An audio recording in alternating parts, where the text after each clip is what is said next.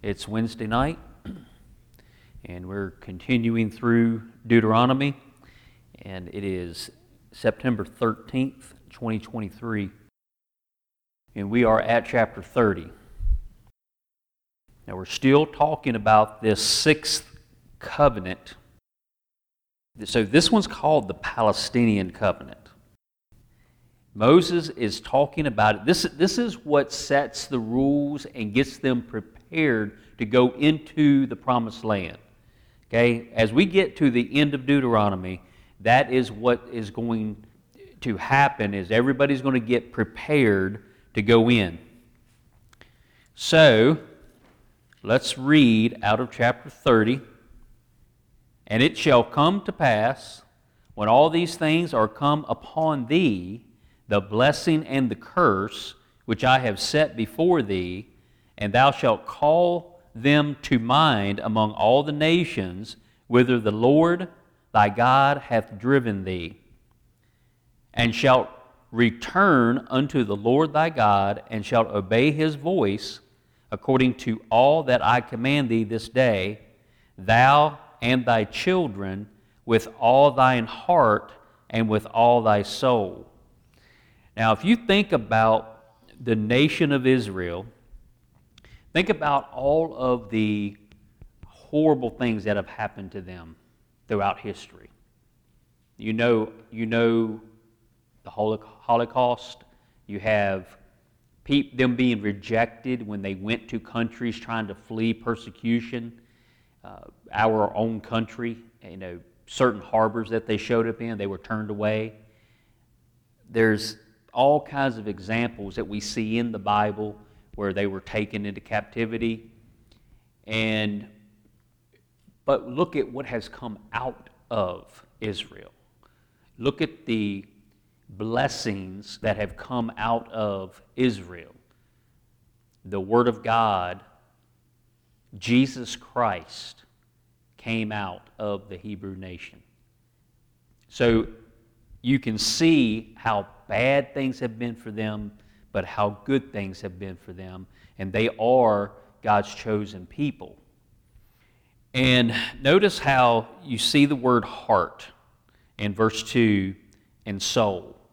We're to love the Lord God with all of our heart, mind, soul, and strength. And you, you see you see this, uh, the word heart is a, a significant word that you're going to see in this chapter. Verse three, that then the Lord thy God will turn thy captivity and have compassion upon thee, and will return and gather thee from all the nations whither the Lord thy God hath scattered thee. Now, this is something that has happened to the nation of Israel. They were scattered all over the world, and they still are scattered all over the world. Now, there has been a nation set back up, and and that happened in, in the mid nineteen hundreds, and that was a miracle for, for it to come back. Their land was basically given back to them by Britain. Then immediately, people came up against them and were defeated. And it makes no sense how all those other nations were defeated when Israel, the only way you can explain it is God was with them. And it's happened multiple times.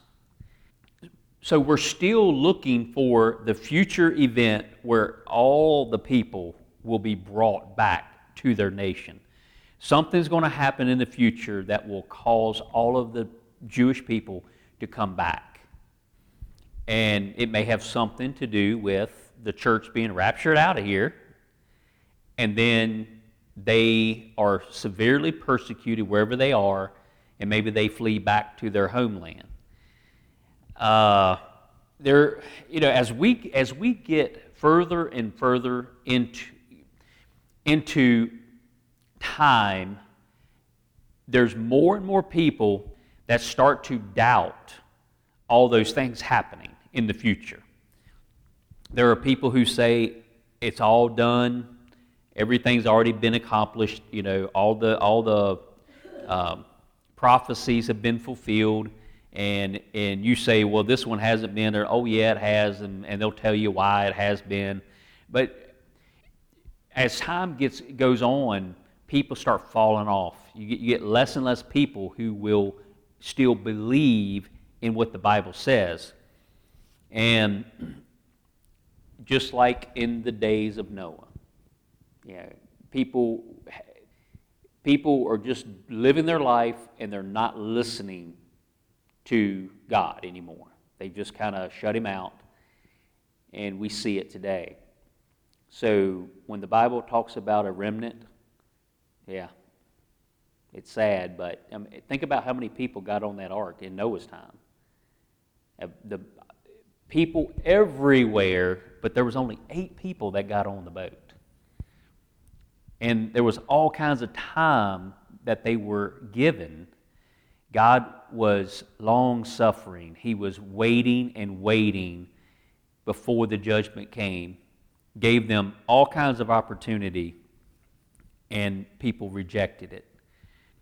So we see the same thing happening again. People will not learn from history, and it will happen again. All right, so uh, I'm going to read a little bit out of, uh, I haven't done this in a while, but Warren Wiersbe's book, uh, he's got a short little section on this chapter. So he, here's some here's some things that he said. First, he was talking about uh, the heart. Um, he says heart is one of the key words in this chapter. And then there's words like command or commandment, turn and return. You'll notice that throughout several times. And life. You will see the word life.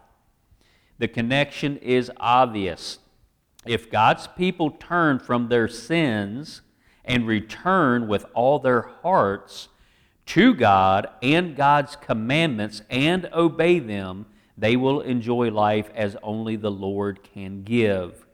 Moses is here looking forward to the time when a chastened Israel will repent, turn from their wicked ways, and come back to the Lord.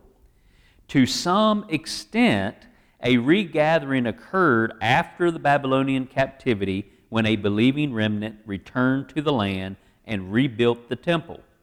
But the fulfillment of this promise, Um, which you, we see, and it, it'll be verses three, and then when we read through six, uh, will not take place until the end times.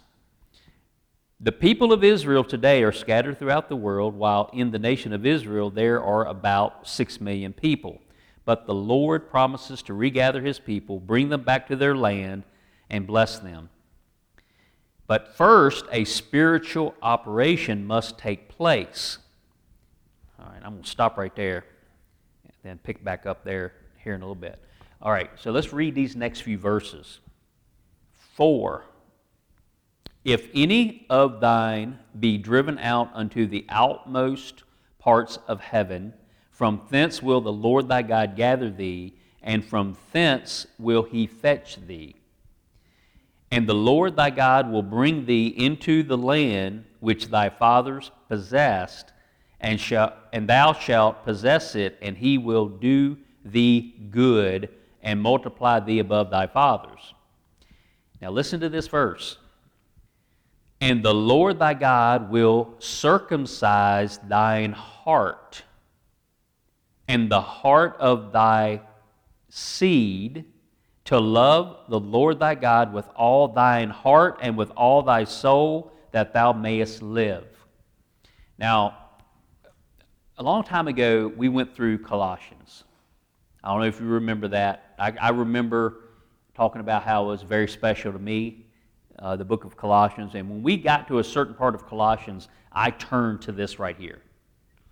And that's been a while, so I expect everybody to remember it like it was yesterday. So I'm going to turn to Colossians because you don't remember. Now, you, this will probably sound familiar to you. So in Colossians chapter two, it says, and ye are complete in him. This is talking about us having a born-again experience and then Jesus being the head of the church, how we are the body of Christ.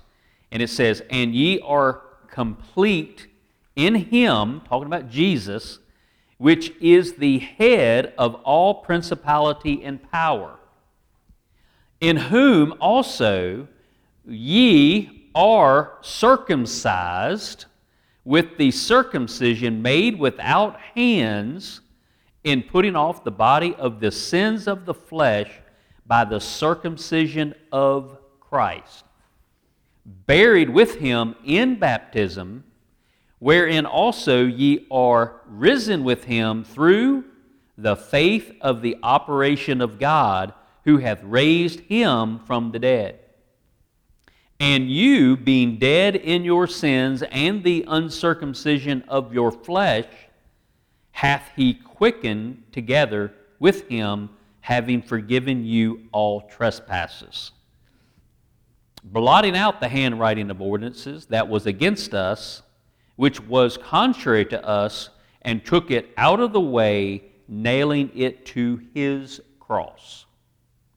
So, way back here in Deuteronomy, chapter thirty, verse six, talking about how, and the Lord thy God will circumcise thine heart. He's talking about the nation of Israel here, but that's what happens to us as well.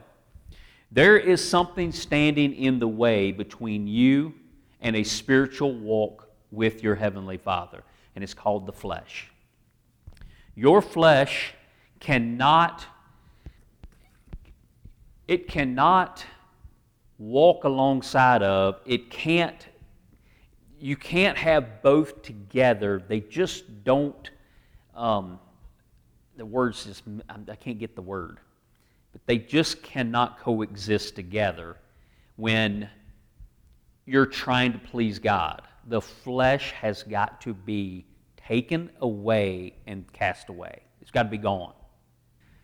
Now, we as humans, we come up with all kinds of great ideas on how to make the flesh better. But at the end of the day, it's still dirty, rotten flesh that cannot walk with the Spirit. They they are, is it enmity against each other? They're, they're, they just, they're fighting against each other. So when someone tells you that you have a bad nature and a good nature, and whichever one you feed will be the one that, that dominates and will overcome, that's a dangerous thing. Sounds good to the human mind, but it's not a good thing to do. So you're tr- you're trying to deny your flesh, when the Bible tells us that the old man is crucified, it's done away with.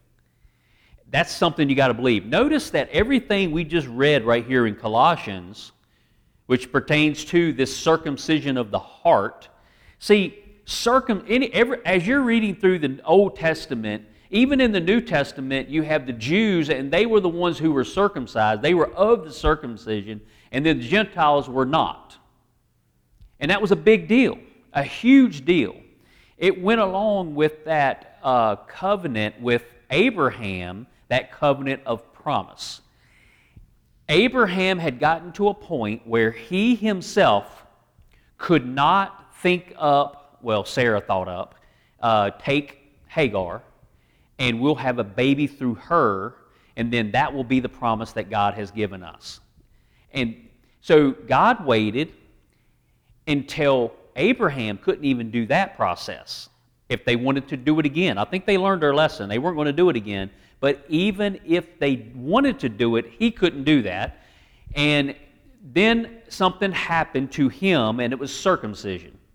It was the violent, bloody cutting away of flesh so that he could produce that promised child, that seed, which was Isaac.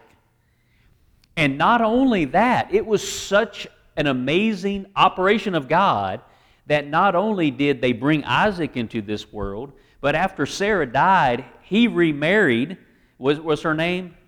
Keturah. And she, they had babies. So that is a type and picture of how productive we could be when we allow this operation of God to happen and this flesh is violently taken away and cast away. And there's nothing but spiritual being left. And that's the only way you're going to walk with God. So, like I said, look at the things that we read in Colossians. None of these things that I just read are actual physical things that you can show somebody that you did. Let's read it again. And ye are complete in him, which is the head of all principality and power. You can't see that. If you can say, well, no, Jesus died on a cross. You know, he he was he wasn't powerful enough, and and uh, he's not here anymore. But we we know that we're complete in him, and he's the head of all principality and power. But but Satan's ruling, yeah. But Jesus is way more powerful, and he's going to take it all back over one day. And they're like, oh yeah, you've been saying that for how long? And we believe it with a childlike faith. And then all these people who are way smarter, they're going, well, how many years has it been now? You say he's coming back. You say he's going to, but what I see is just hurt and and just terribleness all over the world. And that's what I'm, I, this is what I see, and this is what I believe. Well, we see it too, but we know Jesus is coming back. We know that we are complete in him. We don't have the proof of it yet, but we believe it anyway. Just like Abraham believed God, and it was accounted to him for righteousness, he was looking for a city whose builder and maker was God. He looked for it his whole life on this earth and never found it, and died believing that he would find it. That's how we got to be. That's faith. All right, let's, let's re- look at some more of, of things that we just cannot show anybody. eleven, this is Colossians two eleven. In whom also ye are circumcised with the circumcision made without hands, in putting off the body of the sins of the flesh by the circumcision of Christ. If that has happened to you, you cannot prove it to anybody by showing them a video of this gruesome operation happening. You can't, your flesh looks like it's still right there with you, and you're walking around in it all the time. This does not make sense to anybody who's a non-believer. But is it true for you? Buried with him in baptism. When did that happen? Do you have video? Get your phone out and show me the video of this happening. You can't do it. This is a spiritual baptism. This is where John the Baptist said, I indeed baptize with water, but the one coming after me, whose shoe latches I'm not worthy to unloose, he will baptize you with the Holy Ghost. And that's what happened right here. You were buried with him in baptism, which you took on the likeness of his death. When Jesus died on the cross, you died on the cross. No witnesses. You can't prove it to anybody, but that's what the Bible says. Are you going to believe it or not? Wherein also ye are risen with him. Well, Jesus came out of the grave. That means you came out of the grave with him. Can't prove it. Through the faith of the operation of God, who hath raised him from the dead. And you, being dead in your sins and the uncircumcision of your flesh, hath he quickened or made alive together with him, having forgiven you all trespasses. And now notice the blotting out of fourteen. Blotting, that's what blood would do, right? You would, you would uh, sprinkle the blood, and it would blot out that.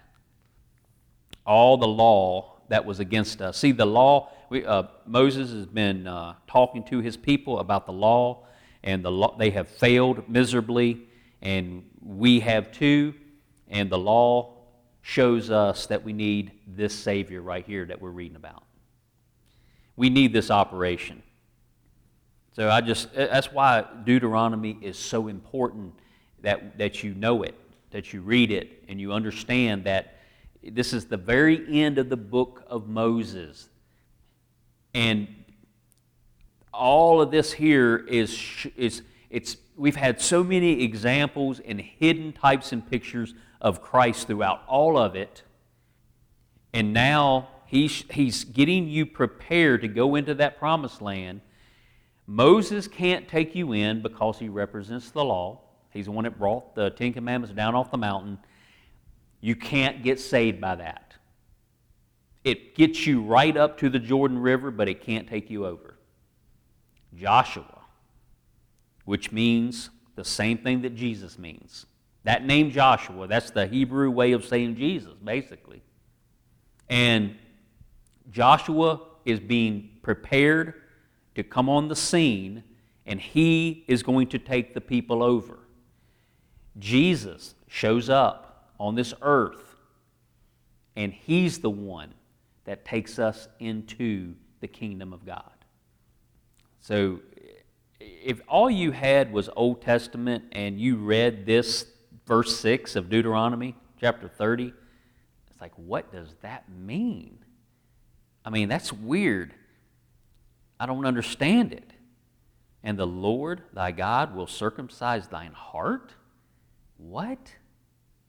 And the heart of thy seed, to love the Lord thy God with all thine heart and with all thy... So, so you're not going to be able to uh, have any kind of production, you know, a good Christian life. They're not going to be able to have life if they don't understand that it's more than just keeping the law. You have to have a personal relationship. And notice that thou mayest live. And the Lord thy God will put all these curses upon thine enemies and on them that hate thee, which persecuted thee.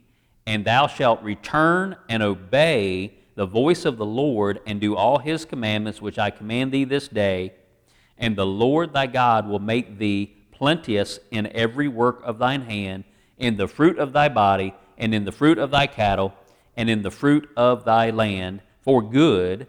For the Lord will again rejoice over thee for good, as he rejoiced over thy fathers. If thou shalt hearken unto the voice of the Lord thy God, to keep his commandments and his statutes, which are written in the in, in this book of the law, and if thou turn unto the Lord thy God with all thine heart and with all thy soul. Notice how many times we've heard that. Heart and soul. With all your heart and with all your soul. All right, I'll finish reading what I was reading out of uh, this book here. The Be Books by Warren Wiersbe. So the Deuteronomy one is called Be Equipped. All right, but first a spiritual operation must take place, the circumcision of their hearts, so that they will receive their Messiah, love their Lord, and experience the spiritual life that he promised. Now, here's something interesting. I was trying to describe it earlier. Bible scholars disagree about the future of Israel. Some say that the church is now spiritual Israel, and that all of these Old Testament promises are now being fulfilled in a spiritual sense in the church. Others say that the Old Testament promises must be taken at face value and that we should expect a fulfillment of them when Jesus Christ returns to establish his kingdom on earth.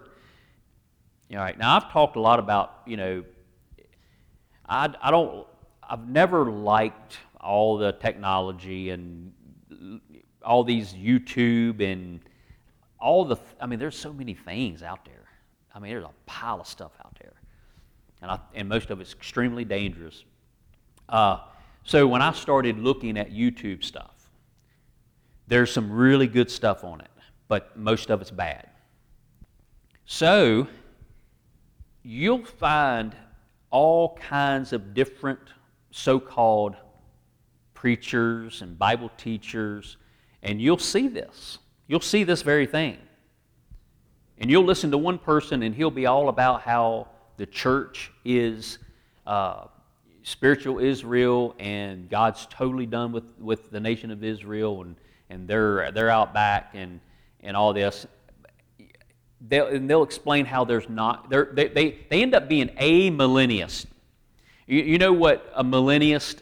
If you if you if you believe in an actual thousand year reign of Christ when He comes back, then you're you're a you're a millennialist. You believe that. If if you put a on the front of a word, that means you don't believe it. You're a non-millennialist. Okay, so the so there's a lot of people who are really really smart.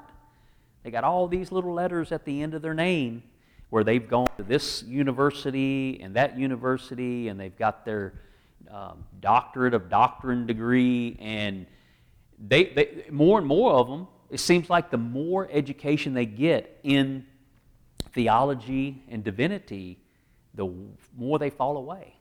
They start trusting more in what man has come up with, and they've started just not trusting in the Bible. One thing I've noticed about almost all of those people who are that way, they don't use the King James Bible anymore. Almost every single one of them, if not every one of them, have to move along. They're, they're into text, textual uh, criticism, which means now that we've now that we've got more manuscripts and we've gotten smarter and we know Greek better, and they don't know Greek any better than the people who translated the King James Bible. If you could go back, get in your time machine and go back to, to the sixteen hundreds, I mean, we've got some amazing things today, but as far as literature and languages, were pitiful compared to the people back then. I mean, they would be blown away by some of the stuff that we've come up with, but they wouldn't understand how we, we don't we can't even master our own language. And they would master ten different languages. I mean, their brains were amazing when it came to stuff like that.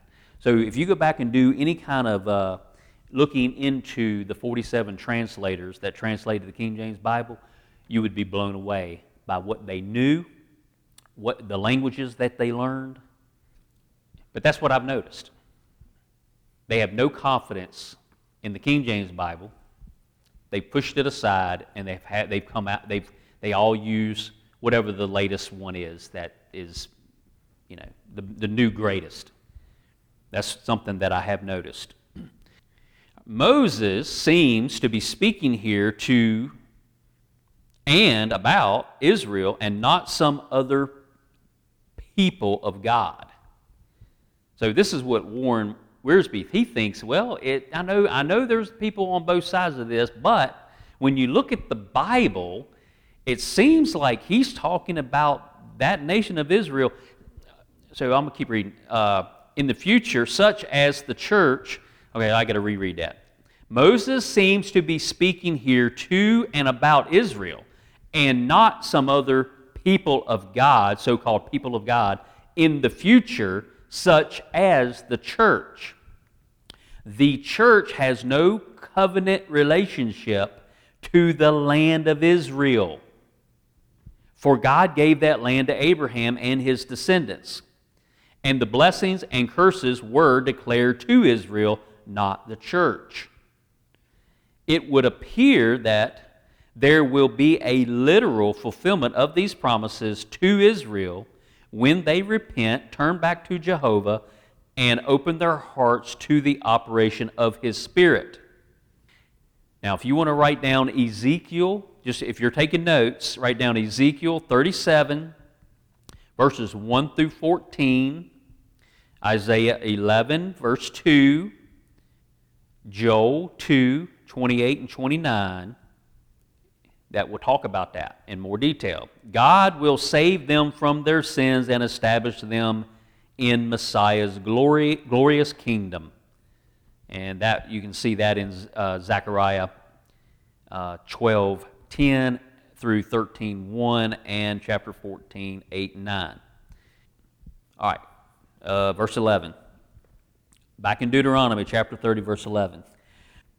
For this commandment which I command thee this day, it is not hidden from thee, neither is it far off. It is not in heaven. Now, this just should sound very familiar to you.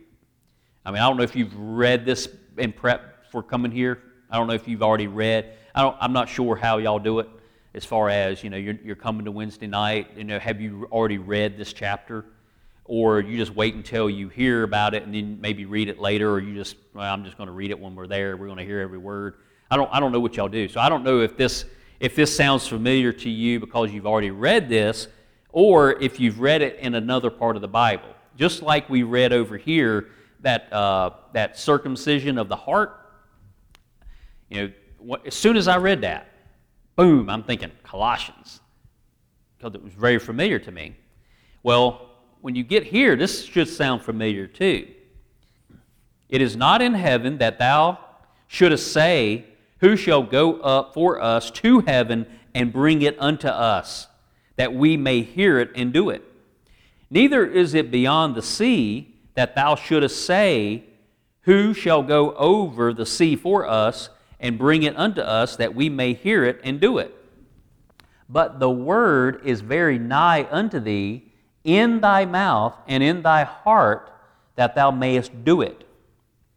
See, I have set before thee this day life and good, and death and evil.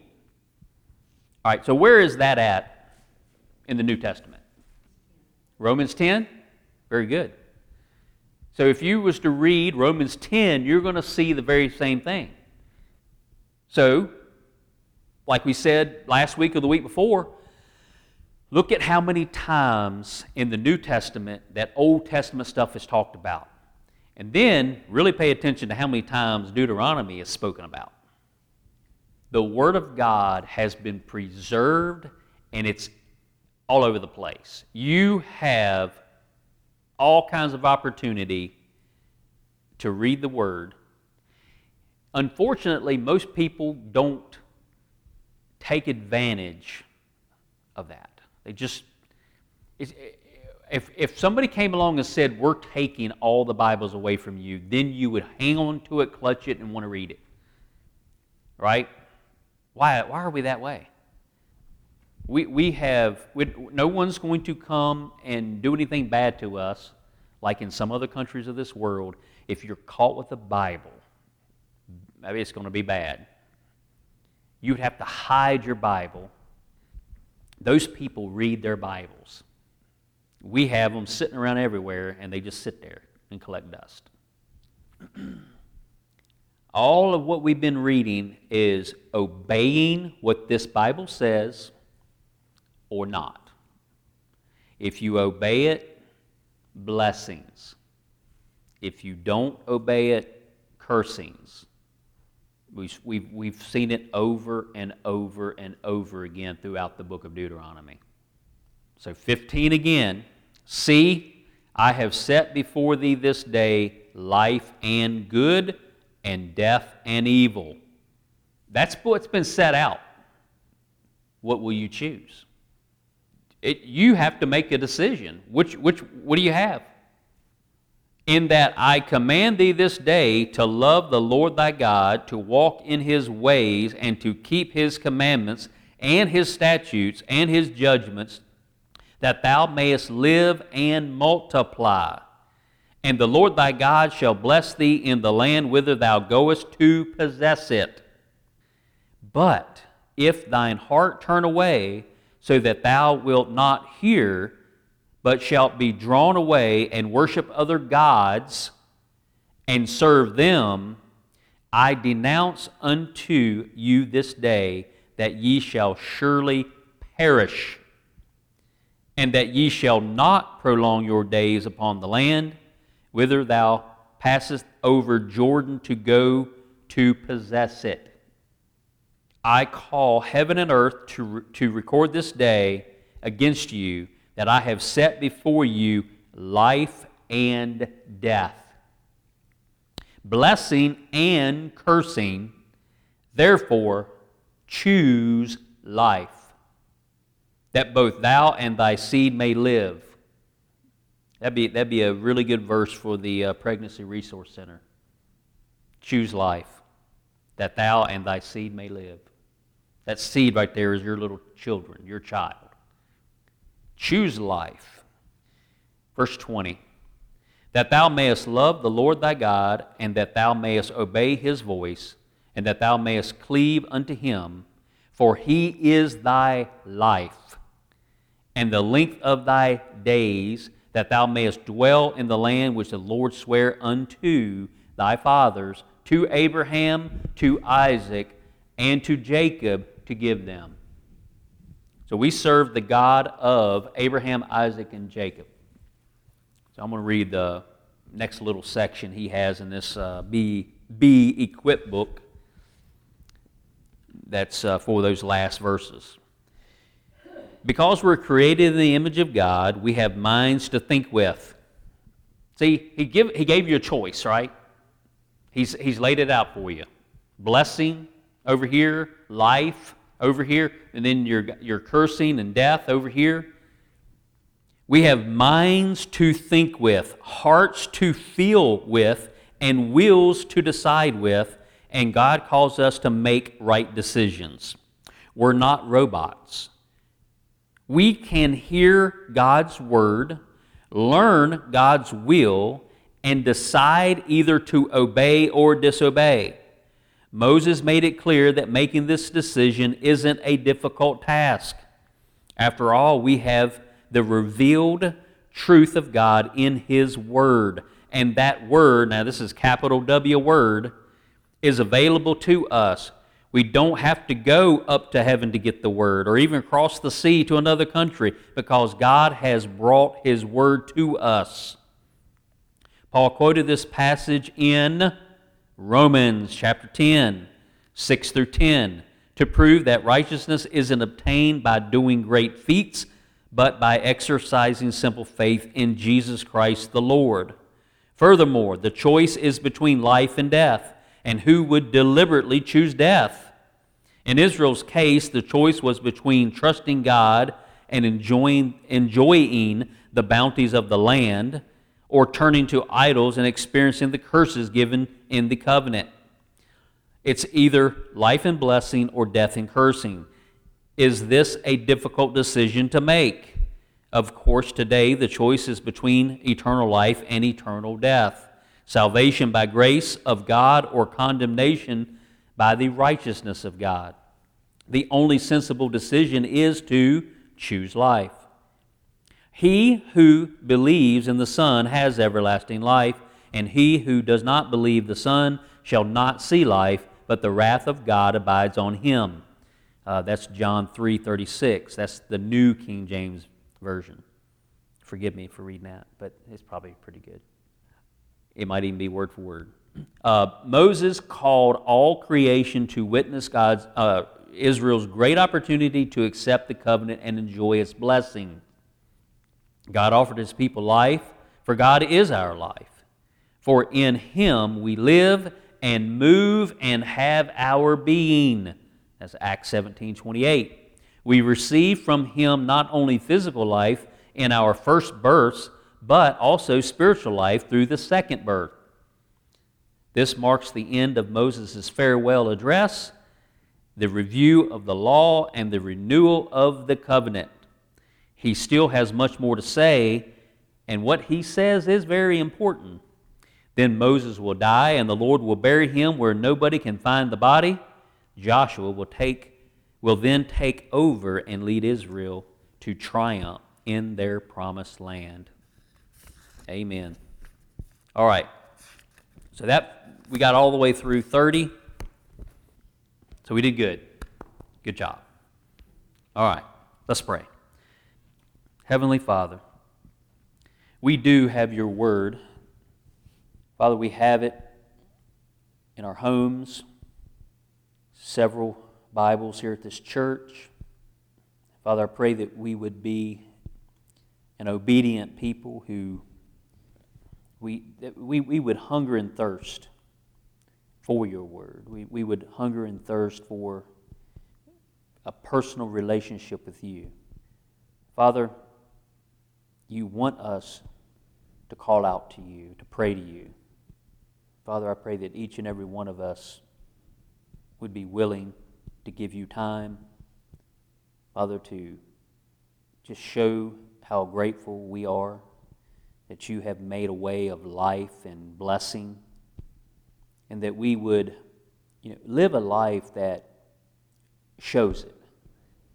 Live a life that others will be attracted to, that will want to know where we get our peace and joy, and that we will be ready to answer and to share the wonderful story of grace. Thank you, Lord. In Christ's name we pray. Amen.